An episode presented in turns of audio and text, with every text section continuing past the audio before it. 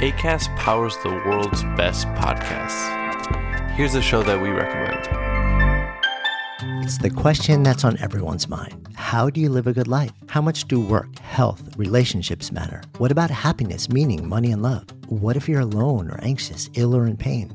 These are the questions we explore weekly on the top ranked Good Life Project podcast, hosted by me, award winning author, four time industry founder, and perpetual seeker, Jonathan Fields. Every week, I sit down with world renowned experts, iconic writers, and researchers. And while everyone from Olympic gold medalists to world shaking activists, A list celebs, musicians, and more, all with a single goal to help understand what it truly takes to live a good life and to feel a little less alone along the way. Listen to the Good Life Project podcast wherever you get your podcasts. ACAST helps creators launch, grow, and monetize their podcasts everywhere acast.com. Hey there, Foreign Policies podcast team here. We're pretty excited about our second season of Heat of the Moment, and think you might be too. Each episode, we share stories from the front lines of the fight against climate change. If you haven't already listened, check out one of our latest episodes When Climate Change Means You Have to Move. We're in the midst of one of the greatest moments of human migration in recent history. Wars and unrest in the Middle East, political tensions in Latin America, and ethnic clashes in places like Myanmar have caused millions to flee their homes, looking for safety and security for themselves and their families. Thousands of Afghan citizens are still fleeing the country and are looking for refuge around the world. But there's another set of migrants those who are fleeing because they've determined that their homes are no longer safe from the massive forces of climate change. There are also thousands fleeing growing climate emergency. If you've heard about climate migrants in the news, they might be coming from low lying island nations that are being inundated with flooding. Already two of its eight islands are on the verge of going under, swallowed by rising sea levels and coastal erosion. Or from countries that have suffered increasingly intense heat waves and drought. And as water has become even more scarce, farmers worry there may be no harvest season this year. The United States isn't spared from this trend. Flooding is an increasingly urgent problem for cities like New York and Miami. Historic flooding as Ida traveled across the Northeast. Parts of New York and New Jersey received up to a foot of rain as the New York City subway system shut down. And out west, the wildfire season keeps expanding. It seems like each year new records are set for the number of acres burned. Right now, out of control wildfires are raging across California. Thousands forced to evacuate, and firefighters desperate to now, some people in California are facing the same tough choice as people of the Marshall Islands or Fiji. Is it time to pack up and go? And if so, where?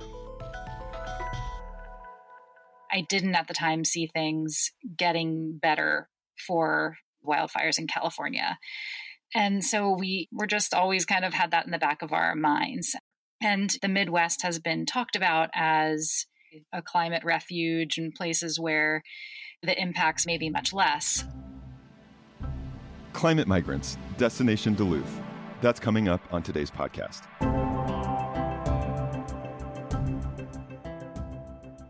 You're listening to Heat of the Moment, a podcast about the climate crisis and those who are working to fix it. I'm John Sutter. Today's story features someone who never expected to see herself as a climate migrant. In fact, as director of Drawdown Labs, which is part of a climate solution organization called Project Drawdown, Jamie Beck Alexander would often spend countless hours trying to help other people in far off places deal with the effects of climate change. But then a few years back, she realized her own living situation in California was no longer going to work. Life in the Bay Area was pretty idyllic it was just yeah a wonderful place to be early in my career and a good place to start a family and i always used to say that it would be a really hard place to ever leave. What were you thinking about the future when you were living there with your family? Were you thinking like okay this is a place where we're going to have roots and going to stay or what did it always feel kind of like a, a temporary location it definitely felt like we would be there for much longer than we were and even i as someone who i would i would call myself a bit of a you know, sort of more on the more alarmed and concerned side when it comes to climate change.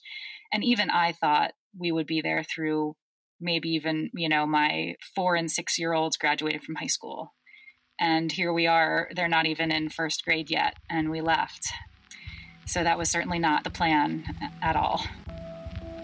You know, I certainly knew that wildfires were, were a thing there, but certainly did not expect that the timeline would be so short. The wildfires there became untenable for us. You know, I've, I've worked on climate change for a while now, and I always thought, including when we lived in California, that I was working on climate change for other people. Like I, you know, I started my career um, in the foreign service, working at USAID, and lived in Bangladesh for several years, and thought, this is who I'm working for. You know, for these low-lying coastal and small island countries where you know climate change is going to be an existential threat for them or for you know my kids and their generation and other groups that i thought of as kind of more vulnerable i mean i think that's really interesting that you were working in like the field of climate change, right? Like in thinking of this as like this global problem and there would be these other like frontline communities that would face a lot of impacts in a warming world. Was there a moment or a time period where you started to think like, oh God, like this is something that is affecting me in my life in California? This isn't like an over there kind of problem. Yeah, I mean, during the Camp Fire in 2018, I got emails from friends and colleagues in Bangladesh saying, "Oh my god, are you know, are you and your family okay? Like we're seeing what's happening on the news." To me, that's one of the early misses on the part of climate communicators and, and people like me that we always talked about climate change as, you know, sea level rise in the year 2050. I certainly never thought about wildfires in the year 2018. so I think that paradigm shift where, oh, wow, I'm not only working on this issue for other people, but right here at home. You said 2018 when the Camp Fire was the wildfire that took out the town of Paradise, California, essentially, right? Um, what did that sort of look and feel like from the place where you sat and your your family sat? Yeah, um, it's really emotional to think about there was no precedent for what happened during that fire and then for the hazardous air quality that just sat over the city of San Francisco and the broader Bay Area for 2 weeks that where you know couldn't go outside. Kids weren't going to school. And it didn't feel like there was an expert to turn to. Like even meteorologists didn't know how to talk about it I remember we emailed a pulmonary expert at UCSF who, you know, was quoted in an article in the San Francisco Chronicle to say, what should we know about having a kid with asthma living in 400 AQI, um, where the air just comes right in the, the cracks in your windows? You know, where fire alarms were going off inside homes, inside our apartment building because it was so smoky inside the apartment. Wow. I think everyone was sort of asking this do we stay or do we go question. So, you know, there's obviously like quite a bit of science that tells us that in a warmer world and in a drier world, um, which is you know playing out already in the American West and, and lots of other places, that these kinds of huge wildfires become more likely, more frequent. And I think like as that happens, and as other aspects of a warming world become more and more a part of our daily lives rising seas bigger storms all these things. I think there are a lot of people who are thinking like okay is the place that i live and have thought of as a refuge like is that place safe? Like is my home safe anymore? Or do i need to consider living somewhere else? And you're you know a person who grappled with those questions and ultimately decided to move. I imagine that's just like a, such a huge and like emotional and personal decision. Like i'm wondering if you could talk me through what that was like for you, the process of actually making that call. Yeah. Um, 2018 was definitely a turning point. You know, I think it changed the way that I thought about home. And then certainly, you know, the pandemic last year, coupled with another extraordinary drought in California in 2020, sort of was the final straw for us in just kind of saying, okay, this is time for us now. So, yeah, so we loaded up in our camper van and drove out to Minnesota, just thinking we'll spend a summer here, you know, summer being wildfire season in California, and then um, we'll probably head back. And then we just really, really loved Duluth and decided to stay. You know, when you think back on the last few years and your journey from California and the wildfires there, and then, you know, to Duluth seeking refuge from those things, is there anything new that you've learned either about yourself or about the issue of climate change in thinking about what you and your family have have been through? Yeah, I mean, I remember when we were driving here from San Francisco and we had like a 3 and a 5 year old and well, everything we could fit inside of a camper van and kind of left like pretty pretty last minute we were like on the way out away from the west coast we hit a bunch of wildfires like that we could see from the the highway. And i remember thinking like this is the first time in 10 years when i actually my worry about the global climate change had shifted entirely to like worry for my family's like personal safety. And it was such a striking like shift from worried about this existential generic far off um, problem to like oh my god i gotta get my like my family to safety.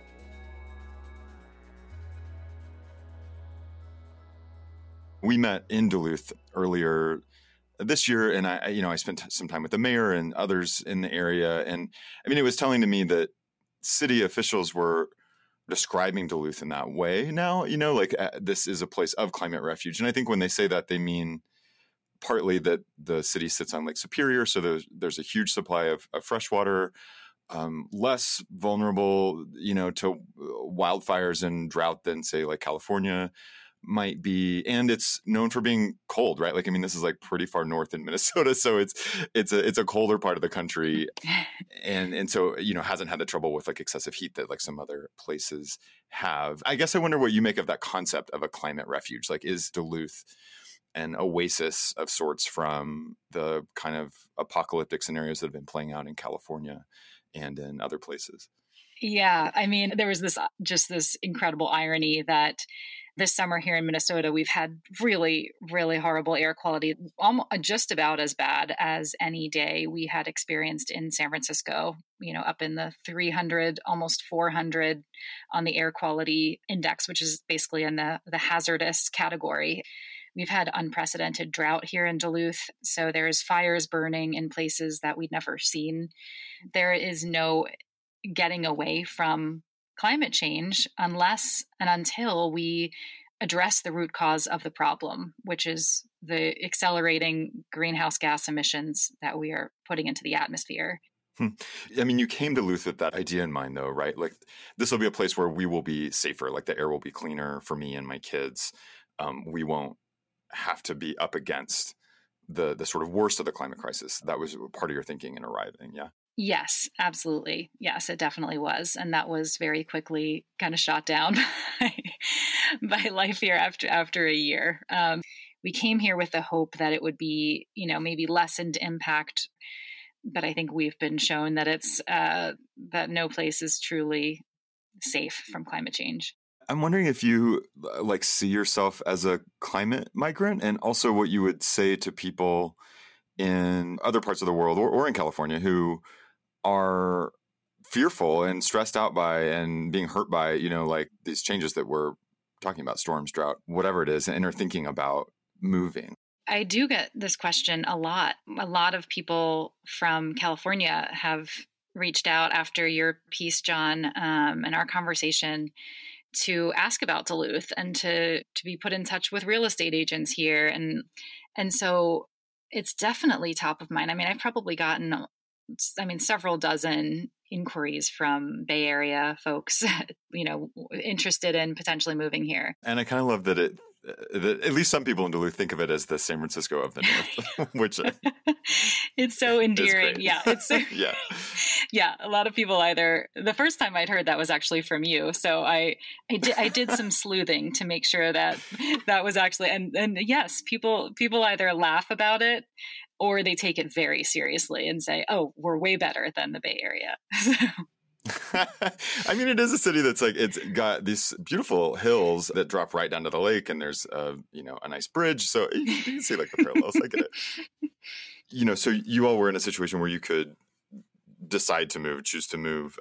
There, you know, there are lots of people who like either because they would have to cross the national border and can't do that because there's no such thing as like a climate refugee in international law, or just people who can't like afford financially to make that move. Like I, I'm wondering what do you think about that and, and if governments like or other entities if there should be like assistance or some sort of help for people to relocate if, if they really are in a dangerous area. Yes. I mean, absolutely. I think there's at least two aspects to it that, that we communicate clearly about the fact that these aren't isolated incidents anymore and what the risks to human health and life and property are. And then, yes, absolutely provide people with the assistance to be able to move if they want to. And I, I do think identifying what are those qualities of places that may be a little bit more suited to accept climate migrants. And we are starting to talk about that here in Duluth and talk about you know if we're being called a climate safe haven let's live up to that. And so we're really starting to look at what do we need to do. And that includes protecting our ecosystems making sure there's housing making sure that people who move here that they're people with means don't exacerbate existing inequities that we have here in Duluth. It's, you know, kind of being thoughtful about all of those things that I think are much nearer on the horizon than we realize. Yeah, I mean, it does seem like there's a um, an interesting, almost like economic opportunity for places that take climate mitigation seriously, that do take you know sort of planning to adapt to a warmer world seriously, and that you know like Duluth are just kind of positioned a little better in terms of access to resources or climate and all that stuff than some other parts of the world, knowing that nowhere is like totally safe, as you're saying. And I guess I'm wondering what you think about that in Duluth's case. Like, what is that argument that it could make? What What do you think like could result in like a best case scenario where it lives up to that title of being a climate refuge? Yeah, I think one thing you know we have right now is there's a, a new um, natural gas plant that's being planned for what's called the Twin Ports region, which is um, just across the bridge here in, in Duluth. And the community here is saying, hey, if we're really serious about being a climate safe haven, we can't have new fossil fuel infrastructure. We need to really live up to that and move toward how do we get solar in a place that has such cold winters? What are our solutions? Like, you know, we need to focus on building efficiency. We need to retrofit our buildings so that in the winters we need to use less energy. I think there is almost endless possibility for a city to set itself up as like, we want to be that city that's going to welcome people from everywhere. We're going to have infrastructure. We have places to live. We're thinking about this strategically we focus on equity and a, a, just transition. There are good jobs here. I think that's, I mean, I think that's a place that a lot of people would want to live. I, I guess I'm wondering what you think about that idea. Um, Duluth and other Midwestern cities have certain advantages, I guess, even if they're not like climate safe or climate proof. Like after having moved partly on that premise, but then you know seeing that it's it's not it's not totally safe there. Like, do you still? I, I wonder what you think about this idea of people seeking out places where it's a little less risky maybe in the climate era. Yes there there there may be cities that are better positioned but I, I sort of think it's the more important variable is what local leaders are doing to prepare and how well they're you know are they facing this issue head on? Do they recognize that this is coming are they you know making plans to shore up resilience for for their community? Um, i think that's almost as important as you know kind of the geographic features of a place. I i think we are ha- you know we're happy that that we moved here um, but i think our idea that like we would come here and it would feel like we're free and you know we're out of danger and life is good and clean air you know i mean i think that was dispelled for us pretty quickly and that's made me want to work much harder at addressing the issue and i find solace in the fact that we're all going through this together that we've all sort of sort of gone through this wormhole where we have to worry about our you know our safety in terms of climate impacts. I guess i hope that that sort of helps us all see our shared humanity in this and that that we are quite literally going through all of this together as a global human family. Jamie, thank you so much. I, I really appreciate you sharing this story with us. Really appreciate your work, John, and the opportunity to, to talk to you and to talk about this this topic. That's Jamie Beck Alexander, the director of Drawdown Labs. She currently lives with her family in Duluth, Minnesota. To learn more about the great projects she and her team are working on, check out their website at drawdown.org.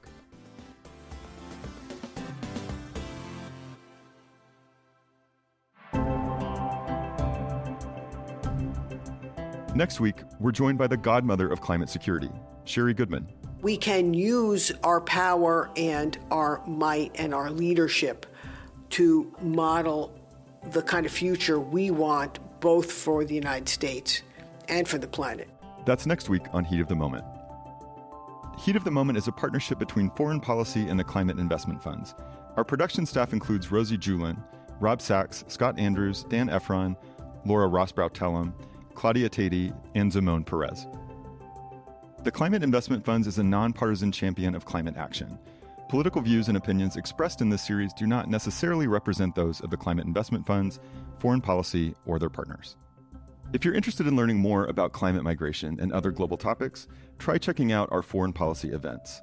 From virtual dialogues on global health and cryptocurrency to summits on gender equality, FP Events brings groundbreaking insights and analysis in an engaging and interactive environment. To learn more about what FP Events has in store, visit foreignpolicy.com/events. And of course, as always, make sure you click on that subscribe button to get updates about Heat of the Moment. Thanks for listening.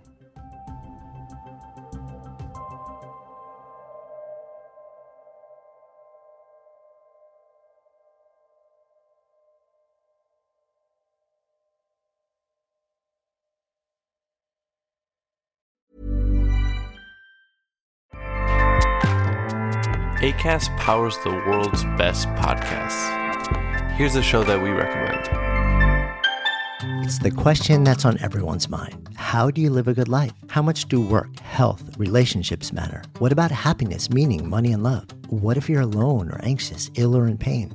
These are the questions we explore weekly on the top ranked Good Life Project podcast, hosted by me, award winning author, four time industry founder, and perpetual seeker, Jonathan Fields. Every week, I sit down with world renowned experts, iconic writers, and researchers. And while everyone from Olympic gold medalists to world shaking activists, A list celebs, musicians, and more, all with the single goal to help understand what it truly takes to live a good life and to feel a little less alone along the way. Listen to the Good Life Project podcast wherever you get your podcasts.